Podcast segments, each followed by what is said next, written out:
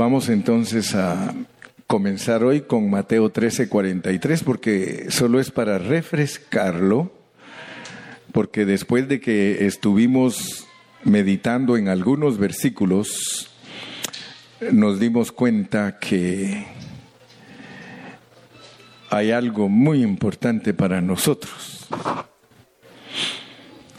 Y como ahora ustedes ya están familiarizados de los de 1080, cuando les hablo de los de 1080 ya saben lo que estamos hablando. Les dije una vez, y no sé cuántos se recuerdan, que si nosotros aprendiéramos a hablar en parábolas, ninguno entendería lo que nosotros hablamos. Sería muy tremendo, ¿no? Porque entonces solo los que Dios ha escogido para esto nos podrían entender, ¿verdad? Si alguien habla en chino, solo los chinos lo pueden entender. Si alguien habla en alemán, solo los alemanes le pueden entender. Y yo quiero que ustedes sepan que las cosas de Dios así son. El Señor Jesucristo enseñó la Biblia de esta manera, dice que para que otros no entiendan. Nosotros tenemos una preocupación bien grande. Nosotros quisiéramos que cuando hablemos todo el mundo nos entendiera. El Señor Jesús era al contrario de nosotros. Él dijo que Él hablaba de esa manera para que no lo entendieran. Porque de acuerdo al propósito divino, esto no lo puede entender cualquiera. A menos que se siente y empiece a escuchar y a preguntar. Porque, ¿verdad, Galo, que hay que preguntar? A veces uno es muy preguntón, dice. Me acuerdo yo de muchos hermanos que están aquí, que al principio cuando llegaron eran preguntones hasta pasado mañana.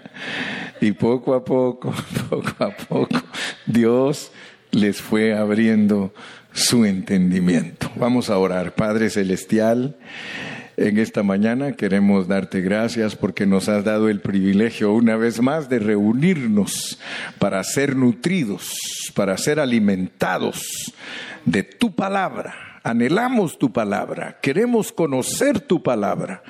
Señor, bendice a todos mis hermanos que vienen con un oído con fe. Y ministrales, Padre Santo, desde su espíritu hasta su alma, Señor.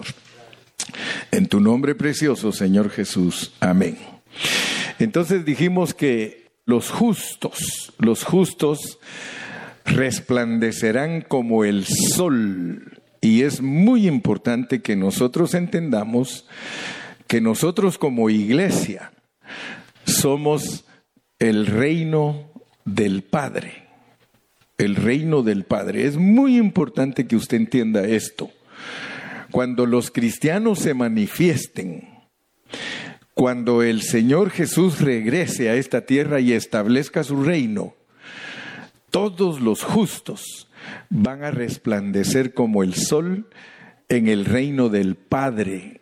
Y mire cómo nos dice, el que tiene oídos para oír, oiga. Y casi siempre cuando el Señor dice, el que tiene oídos para oír, hay unas versiones antiguas que dice, el que tiene orejas para oír, párelas bien, porque aquí hay sabiduría. Nosotros vamos a estar en el reino del Padre. El reino del Padre es algo celestial. El reino del Padre es algo celestial, no es nada terrenal. Por eso les dije que los testigos de Jehová están esperando el reino terrenal. Y ese reino terrenal, ahorita lo vamos a tocar, vamos a ver quiénes van a estar ahí. Porque estamos hablando de cómo finaliza la Biblia respecto a los dos árboles con las tres clases de gente. O sea que esos dos árboles cubren tres clases de gente: los hombres de vida, los hombres buenos y los hombres malos. Quiero que noten, pues, así mira Dios a la gente. Dios mira a toda la humanidad como hombres de vida, los cristianos. Todo el que cree en Cristo es hombre de vida y pertenece al árbol de la vida. Pero hay otro árbol, y es el que comió Eva y le dio a comer a Adán, el árbol del bien y el mal. Pero como ya vimos que en toda la Biblia los árboles son hombres, entonces nosotros no tenemos problema de entender el mensaje. De acuerdo a la pureza de la palabra, los árboles en la Biblia representan hombres. Entonces hay hombres de vida. Esos hombres de vida Dios los escogió y los predestinó y los creó en Cristo Jesús. Escuchen bien, porque algunas personas no saben quién es Cristo. Vamos a leer Efesios 2:10 y vamos a regresar a lo que continúa. Efesios 2:10, porque yo quiero que usted conozca su origen, porque somos hechura suya, creados en Cristo Jesús. La gente no sabe quién es Cristo. La gente solo mira a un Jesús que crucificaron en la cruz, pero no alcanza a ver el misterio que hay ahí con él, porque ahí con él hay un misterio. Pablo dice, e indiscutiblemente grande es el misterio, Dios manifestado en carne. Ahora, ¿cómo entiende usted que Cristo es Dios manifestado en carne y que Dios lo creó a usted en él? Porque somos hechura suya, creados en Cristo Jesús para buenas obras, las cuales Dios preparó de antemano para que anduviésemos en ellas. Ahora, usted tiene que irse hasta allá atrás de la cortina, al tiempo de la eternidad pasada, cuando no estaba el calendario ni los relojitos japoneses, no había tiempo. Allá fuera del tiempo dice que nos crió en Cristo Jesús. Casi toda la gente cree que ella fue creada en Adán. Les comunico que los cristianos fuimos creados antes de que Dios creara a Adán. Los cristianos. La gente que fue escogida y predestinada la crearon en Cristo.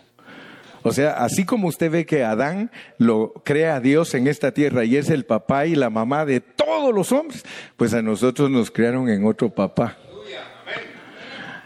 Nosotros cuando aparecemos aquí en la tierra, sí llevamos la imagen de Adán porque nuestros papás nos engendraron, pero llevamos algo superior. Ah, yo creo que usted ni me cree. ¿Sí me cree? ¿Quiere que le certifique con más fuerza la palabra? Vamos a 1 Corintios 15 y versículo 45. 1 Corintios 15, 45. Y entonces usted se va a dar cuenta que usted es un gemelito. ¿Cuántos de ustedes saben que son gemelitos? No, hablando en serio, ¿cuántos de ustedes ya descubrieron que ustedes son gemelitos? Que dentro de ustedes en vez de uno hay dos. ¿No es cierto que un día amanece bien contento y otro día amanece enojado? Así también está escrito. Fue hecho el primer hombre, Adán, alma viviente. ¡Wow! Alma viviente. El postrer Adán. ¿Y por qué Cristo aparece después de Adán, hermano? Pero lo lindo es que cuando entrevistaban a Jesús le dice, pero es que tú acabas de nacer y tú dices que eres antes de Abraham. Antes de Abraham, dijo, yo soy. Y si le preguntaban, Señor, ¿y antes de Adán? Antes de Adán, yo soy. Él es espíritu. Entonces tú debes de entender eso, que tú antes de ser alma eres. Gloria a Dios. Entonces, mis amados, nosotros fuimos creados en Cristo Jesús.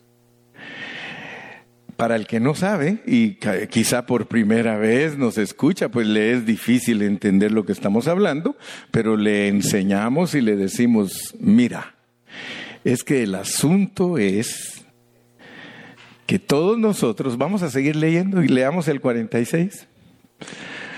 Mas lo espiritual no es primero, sino lo animal, luego lo espiritual. Por eso es que venimos aquí y parecemos animales. Dígame si no. Dígame si no la gente, especialmente la gente malvada, no parece animales. Yo creo que ni los animales hacen las cosas que ellos hacen. Nos está instruyendo Dios y nos dice, miren, cuando uno viene aquí a la tierra, no es lo espiritual lo primero, porque eso pertenece a la esfera espiritual, sino que aquí primero son animales. Y después yo los voy a llamar para hacerlos espirituales. ¿Acaso no te están haciendo espiritual? Sigamos leyendo. El primer hombre es de la tierra terrenal.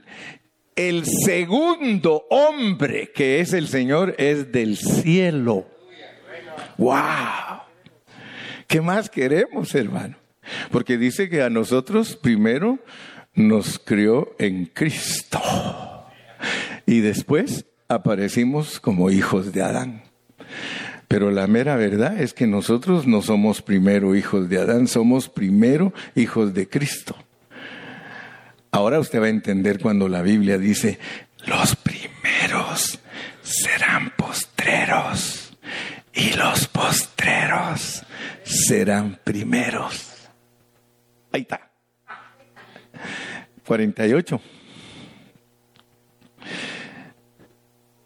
¿Cuál el terrenal?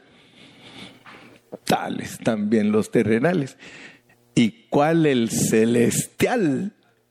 ¿Cuáles también los celestiales? Ah, dígale al que está a su lado, soy celeste, así que te cueste. Soy celeste, dile, soy celestial, dile. No le tengas miedo, yo sé que vienes peleando, pero dile que eres un peleonero celestial y una peleonera celestial. Dile, I am a heavenly person. Can you say it? Can you say it? I am a heavenly person. El diablo no quiere que digas eso. El diablo no quiere que digas eso. Él quiere que tú digas, I am a devil. Yo soy un diablo. ¿Cuál el terrenal? Tales también los terrenales. ¿Y cuál el celestial? Tales también los celestiales. Sigamos. Y así, como hemos traído la imagen de los 80, traeremos la imagen del 1000. ¿Sí o no? Les dije que con los que me saben entender puedo hablar. Así como he traído la imagen del de 80, yo traigo la imagen también del de 1000.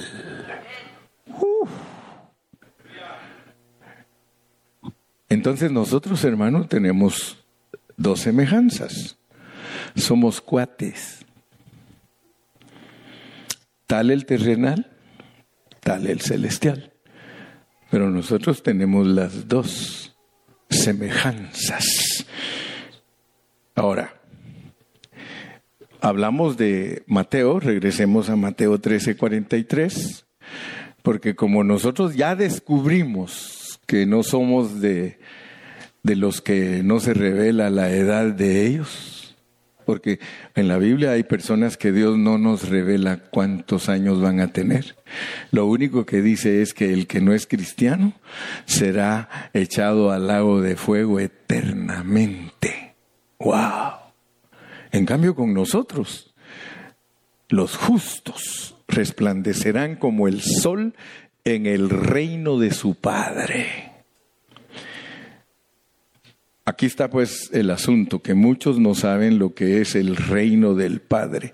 El reino del Padre es celestial. Todos los hijos de Dios, todas las personas que aceptan a Cristo, ellos tienen participación en algo celestial. No es cualquier cosa ser cristianos. La gente nos mira como cualquiera. Usted pasa por ahí caminando frente a ellos y si no ve que la gente que no tiene a Dios en su corazón no pudo identificar a Cristo. Cuando a ellos les decían, ¿y quién es ese? Ah, el hijo de José y María. Ellos no supieron identificarlo. Es hijo del carpintero.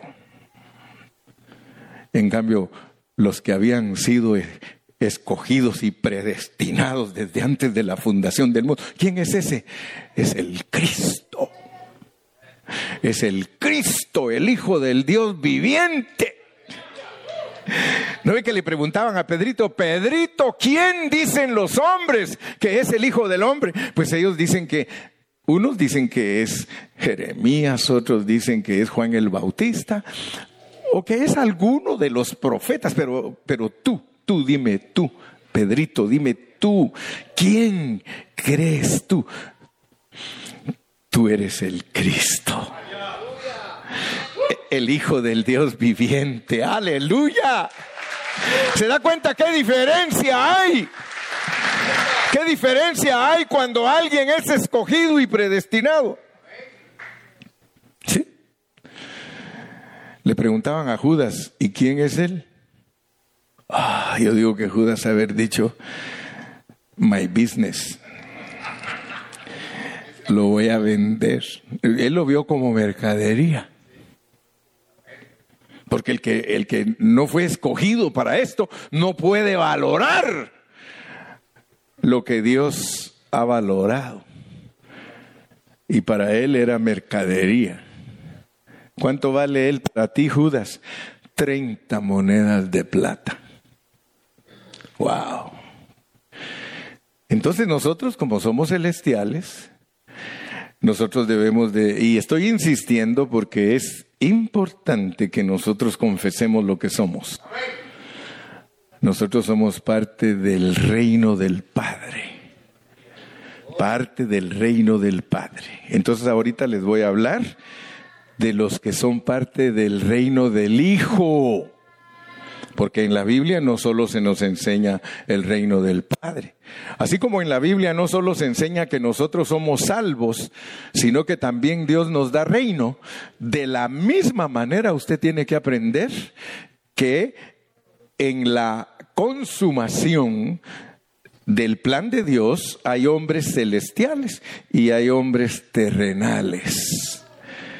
Entonces vamos a leer en 2 Samuel 7:13. 2 Samuel 7:13. Vamos a hablar ahora del reino del Hijo, para que usted lo entienda, pues, porque usted tiene que saber la diferencia. Yo quiero que usted sepa que los testigos de Jehová predican el reino del Hijo.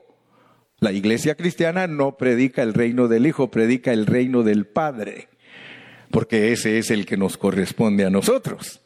Pero ahora vean a quién le corresponde el reino del Hijo. Él edificará casa a mi nombre, y yo afirmaré para siempre el trono de su reino. Yo quiero que ustedes se den cuenta cómo va a funcionar Cristo durante el milenio. Ustedes saben que a la iglesia la entrenó antes de irse, que se les aparecía y se les desaparecía. O sea que el reino del Padre es un reino en el que nosotros nos vamos a poder ver y nos vamos a poder desaparecer. ¡Wow! ¿Por qué me dice usted? Usted me dirá, ¿por qué me dice usted eso, hermano Carrillo? Porque cuando Cristo resucitó, Él se podía aparecer y desaparecer. Aparecer y desaparecer. De hecho, 40 días antes de irse, estuvo apareciéndosele a sus discípulos. Entonces tú toma nota, pues, porque ese es el patrón. ¿Cómo vas a ser tú cuando resucites? ¿Cómo vas a ser tú en tus 1000 años? En tus 1000 años. Vas a ser alguien que te pueden ver y hasta te pueden tocar y hasta vas a poder comer. Hermano Carrillo, pero es que usted está loco, sí. Estoy bien loco porque todo eso lo dice la Biblia. La Biblia dice que cuando Cristo resucitó, les dijo a sus discípulos que lo tocaran y que podían hasta pasar sus dedos en los agujeros de los clavos. Dijo, miren, yo soy. Y luego les dijo, ¿tienen algo de comer? Como para impresionarlos, ¿no? Aleluya. Sí, Señor, todavía dejaron un pedacito de pez asado. Pásenmelo. Ah, hermano, qué glorioso es Cristo. Ahora, ¿para qué es todo eso? Porque nosotros debemos de saber para qué es todo eso. Todo eso es para que nosotros entendamos cómo vamos a ser nosotros. Aleluya. Ahora está hablando de algo terrenal. Él edificará casa a mi nombre y yo afirmaré para siempre el trono de su reino. Y está hablando de Salomón. Está hablando del hijo de David, porque a David le dijo, tú no me vas a poder edificar casa porque tus manos están llenas de sangre. Tú has matado a todos mis enemigos, yo te levanté para matar a todos mis enemigos, pero tu hijo va a ser un hombre de paz. Tan de paz va a ser que se va a casar con cada una de las hijas de los reyes que los rodean para que no le hagan guerra. Ah, si no era tonto el cuate. Aleluya. Él edificará casa a mi nombre y yo afirmaré para siempre el trono de su reino. Leamos Hechos 15:16. Hechos 15:16.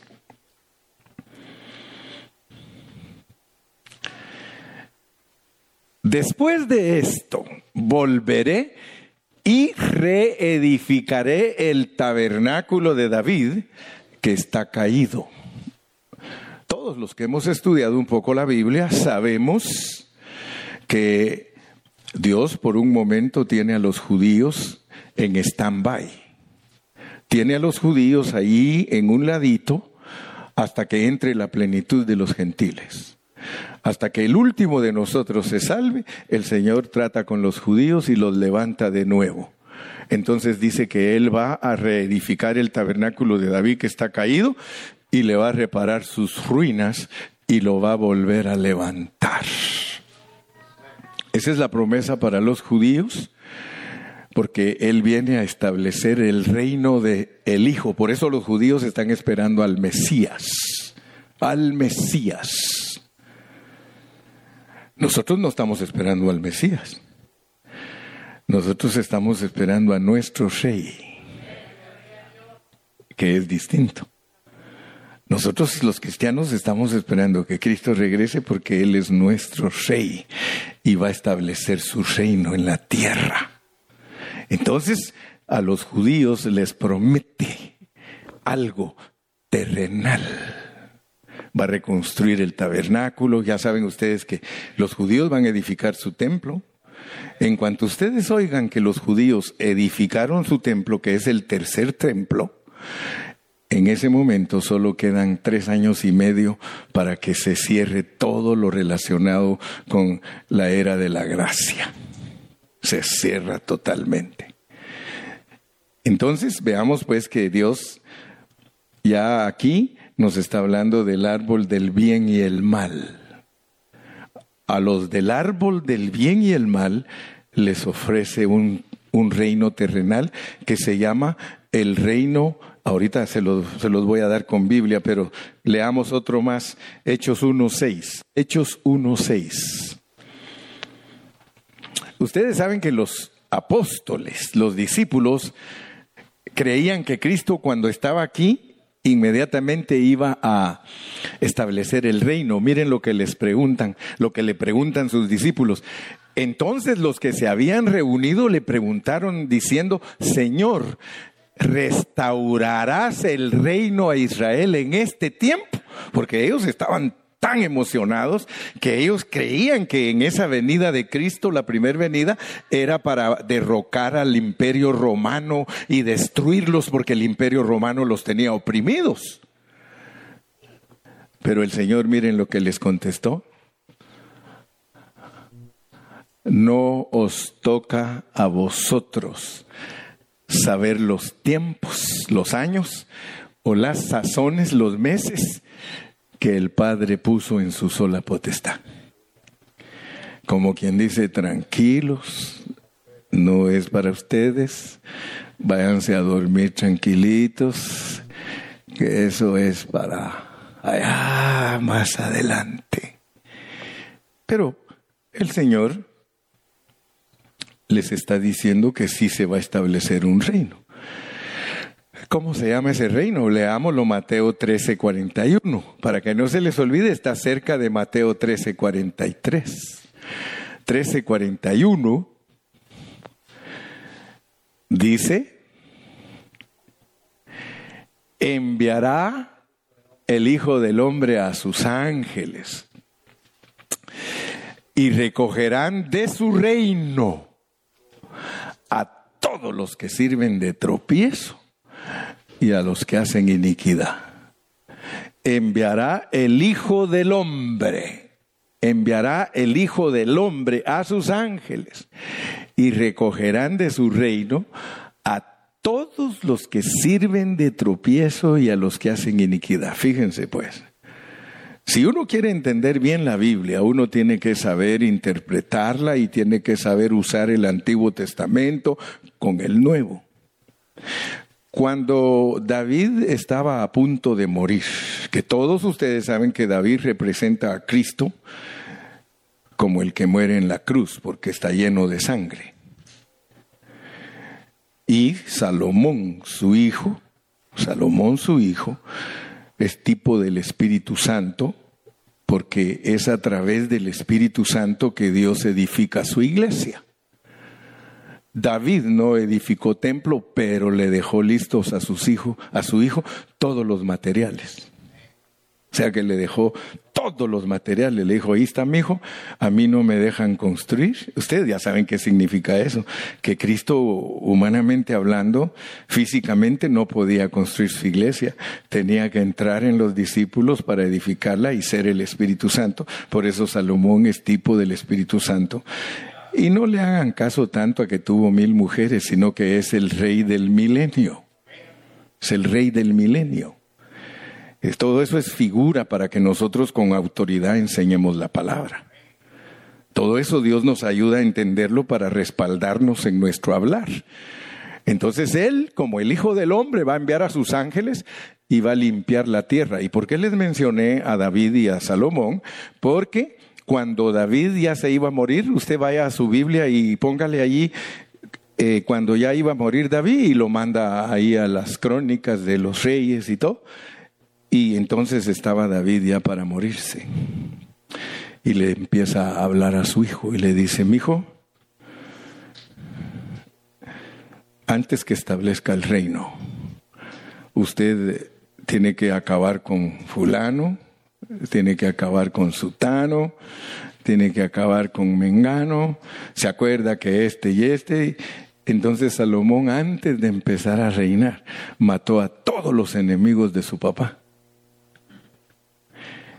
Y luego que mató a todos los enemigos del papá, que le tomó como unos 6 años para limpiar toda la tierra, dice, empezó a reinar. Cristo viene y va a limpiar la tierra de todos los que le sirven de tropiezo y todos los que hacen iniquidad. A todos los va a cortar. Entonces, entendamos que hay un reino que es el reino del Hijo del Hombre. Ese se va a establecer en Israel. Acuérdense pues que les estoy enseñando bien. El reino de nosotros es celestial. Se llama el reino del Padre. Para que no vayas a estar pensando en que te van a poner a reinar físicamente. Nosotros no vamos a reinar físicamente, sino que vamos a reinar espiritualmente. Pero acuérdense que la Biblia dice que lo espiritual es superior a lo físico. O sea que ahorita ustedes ven que hay presidentes en todos los países, hay reyes, hay gobernantes y todo. Ellos no son los verdaderos gobernantes, sino que sobre ellos hay un ángel. Cada país tiene un ángel. Por ejemplo, ustedes miran a López Obrador, pero sobre López Obrador hay uno más alto, hay uno más grande. Daniel lo dice. Entonces López Obrador es solo la marioneta. El que realmente maneja México es el ángel de México. Ya me lo imagino con su charro y todo. Pero la realidad, yo les estoy nada más transmitiendo lo que dice la Biblia. La Biblia dice que hay un ángel sobre cada ciudad, sobre cada república, sobre cada estado, sobre cada ciudad. Y que nosotros aquí físicamente somos influenciados por ellos. Los espíritus que nos gobiernan a nosotros nos influencian. ¿Cuántos de ustedes de vez en cuando se quieren portar mal? Casi siempre, ¿verdad? La influencia de los ángeles caídos, porque el sistema está caído. Pero eso no quiere decir que no hay ángeles buenos. Por el otro lado, hay ángeles buenos que te hacen que siempre pienses positivamente. Ellos te influencian. ¿Ok? Entonces, mi punto importante es para leer Apocalipsis 11:15. Apocalipsis 11:15, ahí desemboca pues todo lo que tiene que ver con el reino del Hijo.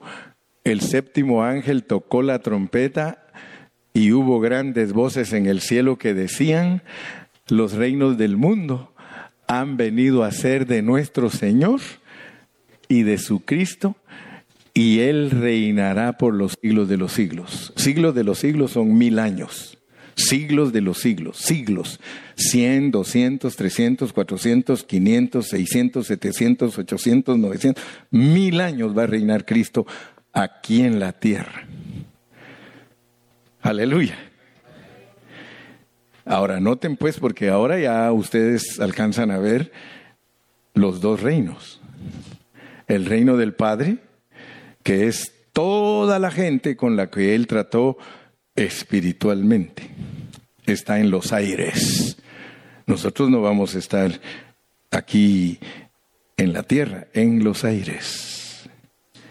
¿A quién tienen que sacar de los aires para que nosotros entremos? A Satanás, a sus ángeles, a los demonios. Todo eso lo tienen que quitar para que entre la iglesia.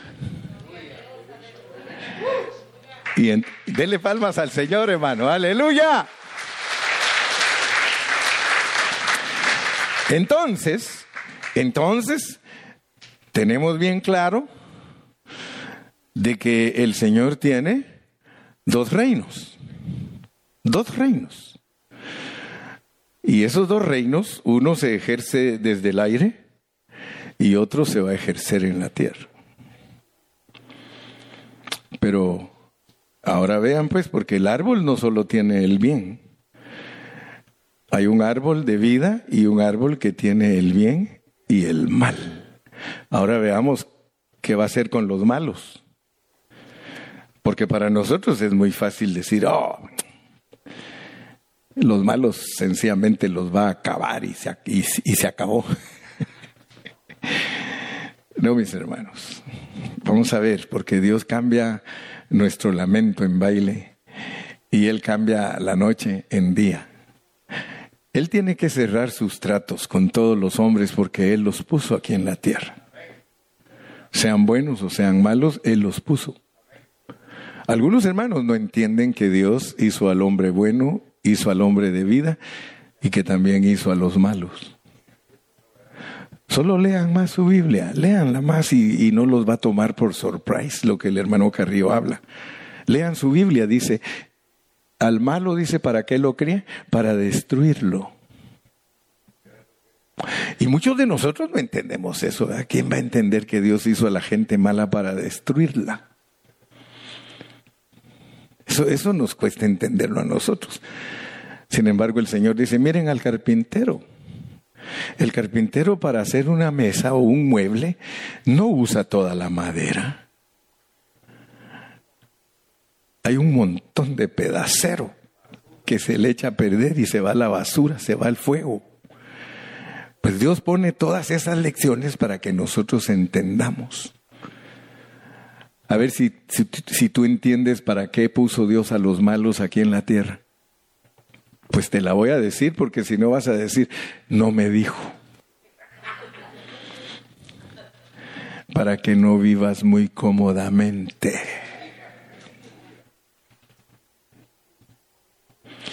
A veces tienes vecinos allá a tu lado que no sabes ni quiénes son, pero cuando de repente actúan puros diablos, para que te des cuenta que Dios no te puso aquí para que vivas bien cómodamente. Si Él, cuando se hizo hombre, vino para que lo mataran, ¿para qué crees que te mandó a ti? ¡Para lo mismo! Lo que pasa es que tú no agarras la onda. No agarramos la onda, hermano. Aunque nos dice en la Biblia, mira, yo te leí un versículo de 1 Timoteo 2:12.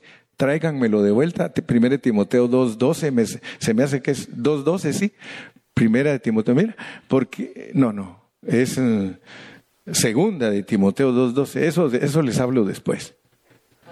Ahorita las pobres hermanas no las molesten. Si sufrimos, ¿qué pasa? Si le negáremos. O sea que Dios no nos engaña, hermano. Jesús les dijo a sus discípulos, dice, ¿ustedes quieren andar en pos de mí? Niéguense a sí mismos, tomen su cruz cada día, en follow me, y síganme. Entonces nunca vayas a ser tan insensata de creer que todo te tiene que salir bien.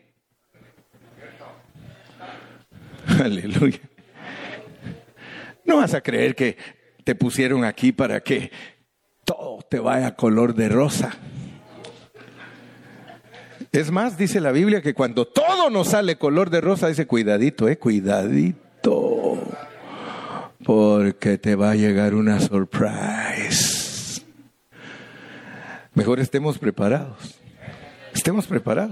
porque hoy les voy a compartir lo importante que es estar preparados para la venida de Cristo. Si sufrimos, también reinaremos con Él. Entonces, quiero que hagamos un resumencito. Primero tenemos la parte celestial. Todos los ciudadanos celestiales, gloria a Dios, es la iglesia del Señor, es el reino del Padre. ¡Wow! Pero luego ya vimos que hay un reino terrenal. Se llama reino del Hijo. Que no te vayan a engañar, porque por eso te di todos los versículos. Ahora, el reino del Hijo, ¿quiénes son los que van a estar allí? En el reino del Hijo, ¿quiénes van a estar? Porque el mundo va a seguir. ¿Va a haber tercera guerra mundial? Sí, claro que va a haber tercera guerra mundial. Casi se van a acabar a los judíos otra vez. Va a haber tremendo problema en el mundo entero. Pero como ya sabemos que es la purificación que está efectuando el Hijo, porque va a establecer su reino, Él tiene que purificar. Él tiene que quitar a todos los que hacen maldad y tiene que quitar a todos los que lo estorban. Entonces, ¿qué gentes van a estar aquí en la tierra? Vamos a ir a Romanos 11, 26 al 27. Romanos 11, 26 al 27. Y luego, todo Israel será salvo. A mí me da tristeza porque cuando dice todo Israel, aproximadamente, si los israelitas son como 18 millones, solo quedan vivos el 10%. Pero todos salvos. Todos son salvos. ¿Por qué? Porque ya terminó los tratos con nosotros. A ellos los puso a un lado. Por eso les dije que nunca debería la Iglesia Católica haber despreciado a los judíos. Pero la Iglesia Católica le enseñó a los católicos a despreciar a los judíos. Y por eso Dios les embotó también a ellos y les quitó la verdad. Les quitó la verdad. Y luego todo Israel será salvo, como está escrito: vendrá de Sión el libertador que apartará de Jacob la impiedad. Ellos ahorita son bien mundanos con religión. Igual como era usted de católico, bien mundano con religión. Porque ese es el castigo al que no es fiel a Dios. El castigo es religión, pero pecando, haciendo maldad, matándose entre ellos, pero bien santos. Ese es el castigo de Dios cuando uno no honra a Dios. México no honró a Dios, por eso cayó en ese castigo.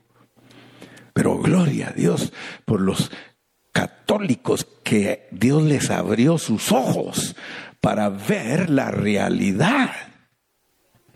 Amén. Todo Israel será salvo. Si a ellos los quitó para tener misericordia de nosotros, y los hizo así para tener misericordia de otros. Así que México está así para tener misericordia de los que van a salir de esa religión pecaminosa y mundana. Entonces el reino, ¿cómo va a estar aquí? Israelitas salvos. Verso 27. Y este será mi pacto con ellos cuando yo quite sus pecados. Quiero decirte, el que decide si le quitan a uno o no los pecados es Dios. Tú no puedes dejar de pecar porque tú quieras. Entre más trates de dejar de pecar sin honrar a Dios, más pecas. Aquel que le dice: Señor, te prometo que este año seré mejor, mejor le hubiera dicho de una vez: Señor, te prometo que este año seré peor. Porque a Dios no le puede prometer algo uno que no es capaz de cumplir. Nosotros no podemos cumplir nada, hermano, nada. Cuando usted ore a Dios, dígale: Señor, te confieso que si tú no me ayudas, cada día seré peor. Si tú no me ayudas, cada día seré peor. Entonces el Señor va a tener misericordia de ti, porque va a decir: por lo menos ya entendió quién es. Así que Dios le va a quitar a Israel sus pecados. Imagínense cómo es un pueblo sin pecar, hermano. Imagínense a México sin pecar. Y que el presidente diga: hermanos, amigos, el día de hoy, ni un muerto en todo México, ni uno. ¡Wow! No, hombre, las estadísticas de hoy, dice el presidente de México: les comunico que ya bajó un poquito el crimen. Dice: el año pasado se murieron 70,000. Este año apenas 68,000. Pero ahí la llevamos, como en la medida que vamos avanzando. Dice: dentro de 120 años no habrá ni un muerto en México. Ya no va a haber, ya va a estar el milenio, ¿eh? Ya no va a haber, ¿verdad? Porque Cristo ya va a estar. Zacarías 12:10, Zacarías 12:10. Mire cómo van a estar los judíos, pues, porque ahorita los judíos son mundanos, ellos feria. Usted los ve con sus caneloncitos, vestidos de negro, con su sombrero, pero son los hombres más ricos de todo el mundo. Son los dueños de todo. Ahí con ellos están los mejores doctores, los mejores músicos, los mejores poetas, los mejores ladrones, todo. Y derramaré sobre la casa de David y sobre los moradores de Jerusalén espíritu de gracia y de oración. Y mirarán a mí, a quien traspasaron, al Cristo. Y llorarán como se llora por unigénito, afligiéndose por él como quien se aflige por él. Fíjese lo que les va a pasar a ellos. ¿Por qué cree que va a pasar eso? Porque él se va a presentar en Jerusalén. Y dice que ellos le van a preguntar: ¿y quién te hizo esas heridas? Dice: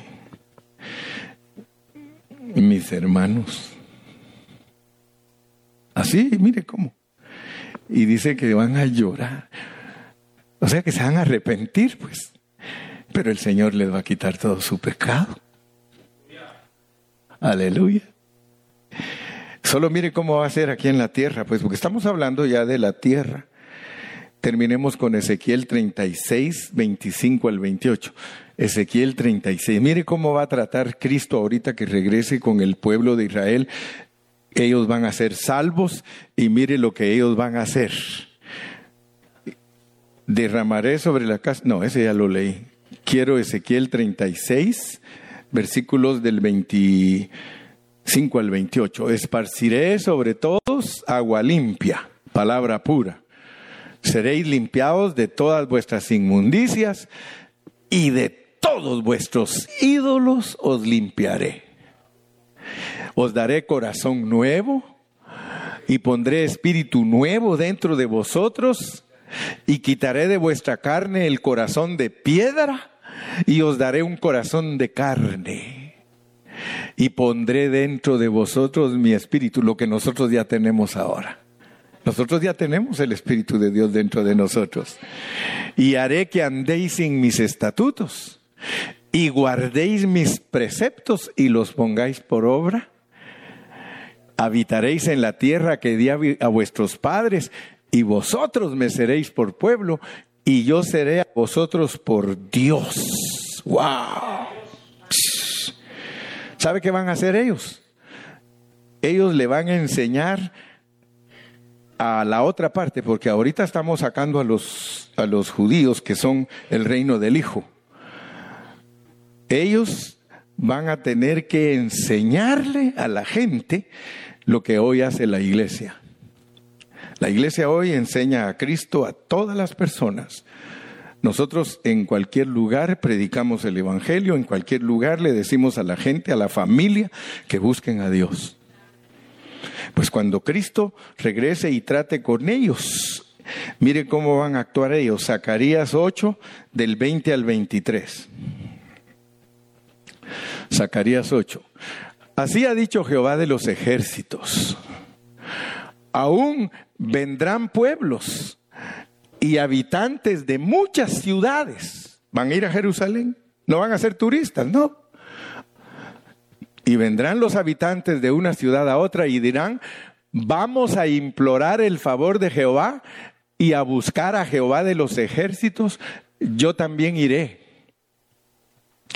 Y vendrán muchos pueblos y fuertes naciones a buscar a Jehová de los ejércitos en Jerusalén, a implorar el favor de Jehová. Ese es todo, ¿verdad? ¿Falta? Bueno. Noten ustedes pues que cuando el Señor Jesucristo establezca su reino en la tierra, las naciones van a ir a buscar a Dios, a Israel, a Jerusalén. Ahorita, todo este tiempo que nosotros hemos visto, la gente va de turista. Y como dijo un hermano, y yo me acuerdo que ese hermano, al guía que los llevaba para enseñarle todos los lugares donde Cristo estuvo. El hermano le dijo, oye, ¿y tú crees en el Cristo que nos estás enseñando la tumba, el jardín, el lugar donde se creó y todo? Dice, ¿tú crees en él? Nosotros los judíos no creemos en él. Y le dijo, ¿y cómo es posible que no crees en él si él te da de comer todos los días?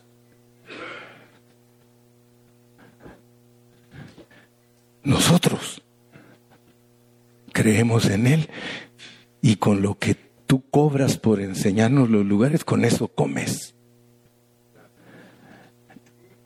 Y no crees en él. Si él nunca hubiera existido, tú te estuvieras muriendo de hambre, no tuvieras trabajo. Todos estos negocios que tú ves, miles de negocios en Jerusalén, no creen en él y por él es que venden, porque la gente que cree en él viene a comprarles. Si él no existiera, tú no comes, Jerusalén no se hubiera establecido nunca. Pero se dan cuenta, pues. Entonces, terminemos, pues, lo que estamos tratando de entender. ¿Qué van a estar haciendo los de la iglesia?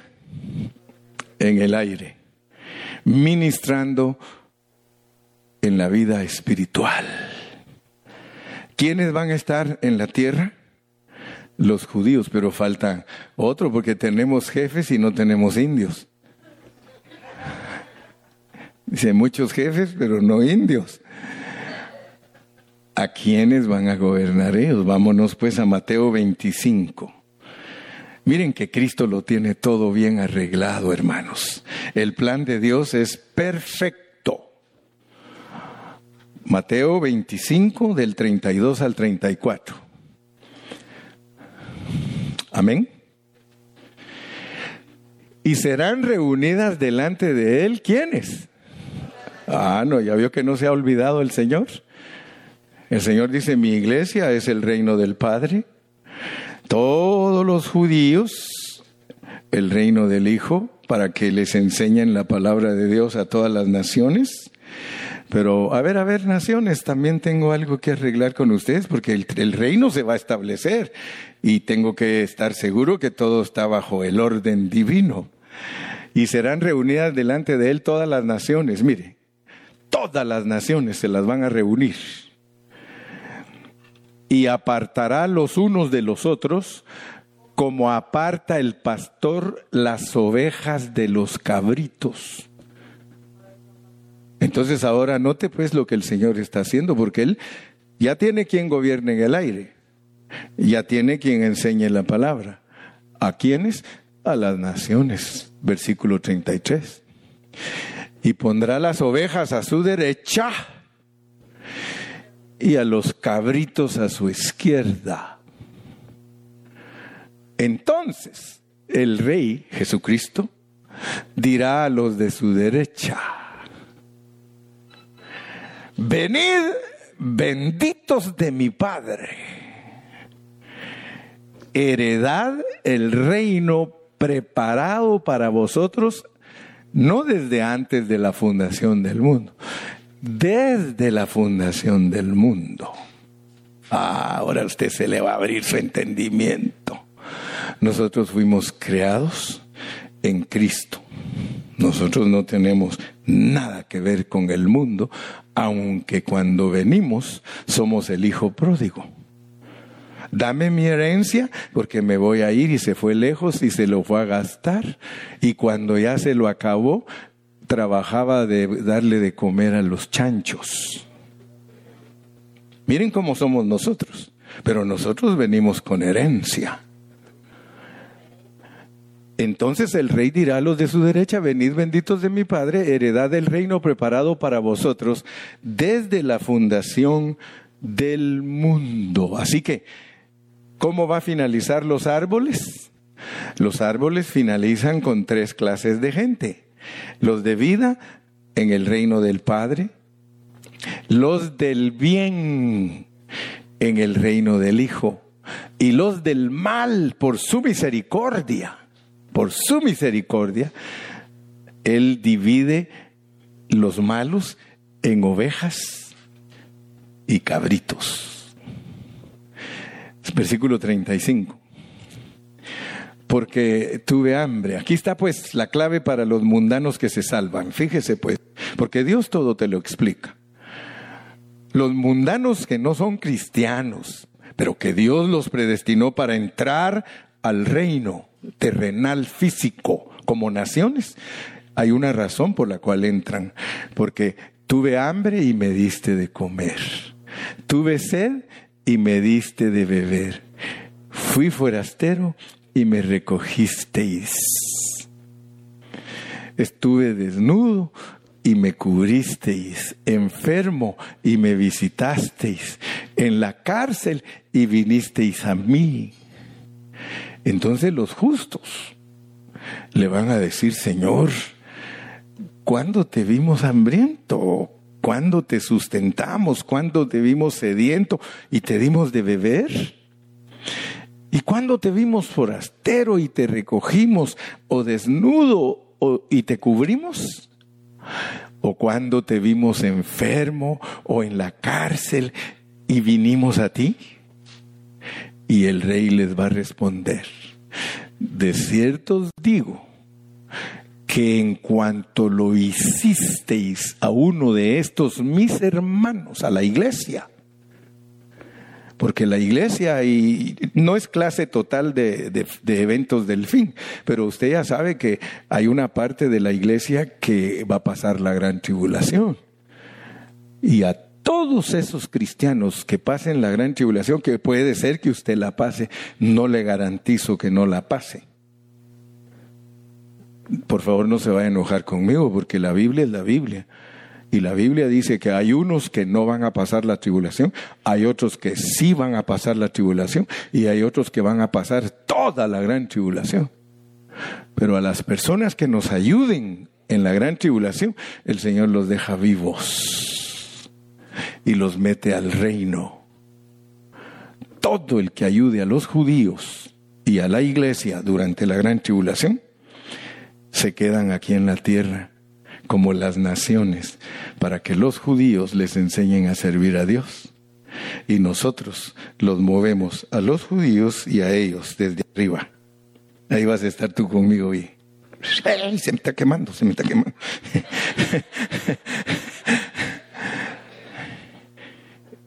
Qué tremendo el plan de Dios, hermano. Qué tremendo. Yo no sé si tú alcanzas a verlo, hermano. Pero después de considerar seriamente la palabra del Señor, hermano, eso es tremendo. Así va a quedar entonces los 1000 años aquí en la tierra. Entonces, si en caso queremos aprender un poquito más, todavía me quedan como unos 5 minutos. Vamos a Apocalipsis capítulo 20, porque esto es lo que Dios nos ha prometido a nosotros. En realidad, los tratos de Dios con nosotros, los hermanos de la iglesia, terminan en Apocalipsis 20. Vamos a Apocalipsis 20 y del versículo 1 en adelante podemos leer. Apocalipsis 21. Mire cómo cierra Dios los tratos con nosotros. Solo lo voy a leer, ya no voy a explicar. Y que Dios les dé sabiduría a ustedes, porque yo tengo que seguir Romanos y todavía me falta bastantes puntos de Romanos. Todo lo que prediqué durante los últimos 5 mensajes fue por los 2 árboles, los 2 olivos. Si ustedes se dieron cuenta, esos 2 olivos me metieron a un montón de problemas. Pero ahora que ya se los expliqué, vamos a seguir estudiando Romanos. Vi a un ángel que descendía del cielo con la llave del abismo y una gran cadena en la mano. Y prendió al dragón, la serpiente antigua, que es el diablo y Satanás, y lo ató por 1000 años. Y lo arrojó al abismo, y lo encerró, y puso su sello sobre él, para que no engañase más a las naciones, hasta que se cumplan los 1000 años. Y después de esto debe ser desatado por un poco de tiempo. Y vi tronos, y se sentaron sobre ellos los que recibieron facultad de juzgar. Y vi las almas de los decapitados por causa del testimonio de Jesús y por la palabra de Dios, los que no habían adorado a la bestia ni a su imagen, y que no recibieron la marca en sus frentes ni en sus manos, y vivieron y reinaron con Cristo 1000 años. No me diga que la iglesia no pasa la gran tribulación, porque para reinar con Cristo hay que pasar por la gran tribulación y no dejarse marcar de la bestia. 4, 5... Pero los otros muertos no volvieron a vivir hasta que se cumplan 1000 años. Noten pues que hay muertos resucitados, otros muertos que se quedan sin resucitar, y los van a resucitar hasta que ya terminemos de reinar nosotros. Esa es la primera resurrección. Para nosotros está establecida la primera resurrección. Sigamos leyendo. Bienaventurado y santo, el que tiene recompensa, es en el griego parte, en la primera resurrección. La segunda muerte no tiene potestad sobre estos, sino que serán sacerdotes de Dios y de Cristo, y reinarán con él 1000 años. 7. Cuando los 1000 años se cumplan, Satanás será suelto de su prisión y saldrá a engañar a todos los que le hicieron el bien a los judíos y a la iglesia, que están en los cuatro, van a llenar toda la tierra, y va a salir otra vez Satán a engañarlos a Rusia, Gog y Magog, Rusia, a fin de reunirlos para la batalla del número, otra guerra, hermano, otra guerra. Verso 9. Y subieron sobre la anchura de la tierra y rodearon el campamento de los santos, otra vez contra los judíos, y la ciudad amada, y de Dios descendió del fuego del cielo y los consumió. Y el diablo que los engañaba fue lanzado en el lago de fuego. Se acabó el jale, pues, del diablo, donde estaban la bestia y el falso profeta del tiempo de nosotros, y serán atormentados día y noche por los siglos de los siglos. Y vi un gran trono blanco, y al que estaba sentado en él, de delante del cual huyeron la tierra y el cielo, y ningún lugar se encontró para ellos. Y vi a los muertos, pasados 1000 años, a los muertos grandes y pequeños de pie ante Dios, y los libros fueron abiertos, y otro libro fue abierto, el cual es el libro de la vida, y fueron juzgados los muertos por las cosas que estaban escritas en los libros según sus obras. Y el mar entregó los muertos que había en él, no, la gente no sabe ni quiénes son, y la muerte y el Hades. Solo des en cuenta que los muertos están en el mar, están en el infierno o están en la muerte. Esos tres lugares tienen gente muerta. No estoy hablando de los que se ahogan en el mar, estoy hablando de espíritus. Entregaron los muertos que había en ellos y fueron juzgados cada uno según sus obras. Estamos hablando de 1000 años después. A nosotros nos juzgan el tribunal de Cristo. Y la muerte y el Hades fueron lanzados en el lago de fuego. Esa es la muerte segunda. Y el que no se halló inscrito en el libro de la vida fue lanzado al lago de fuego. De una vez Dios te habla de todo tu programa de tus 1080 años. De una vez te está diciendo lo que va a pasar cuando termine tus 1080 años. Él ya te reveló lo que pasa en tus 80 años físicos, lo que va a pasar en tus 1000 años espirituales, y todavía te adelanta para que veas más allá. Amén. Dele palmas al Señor.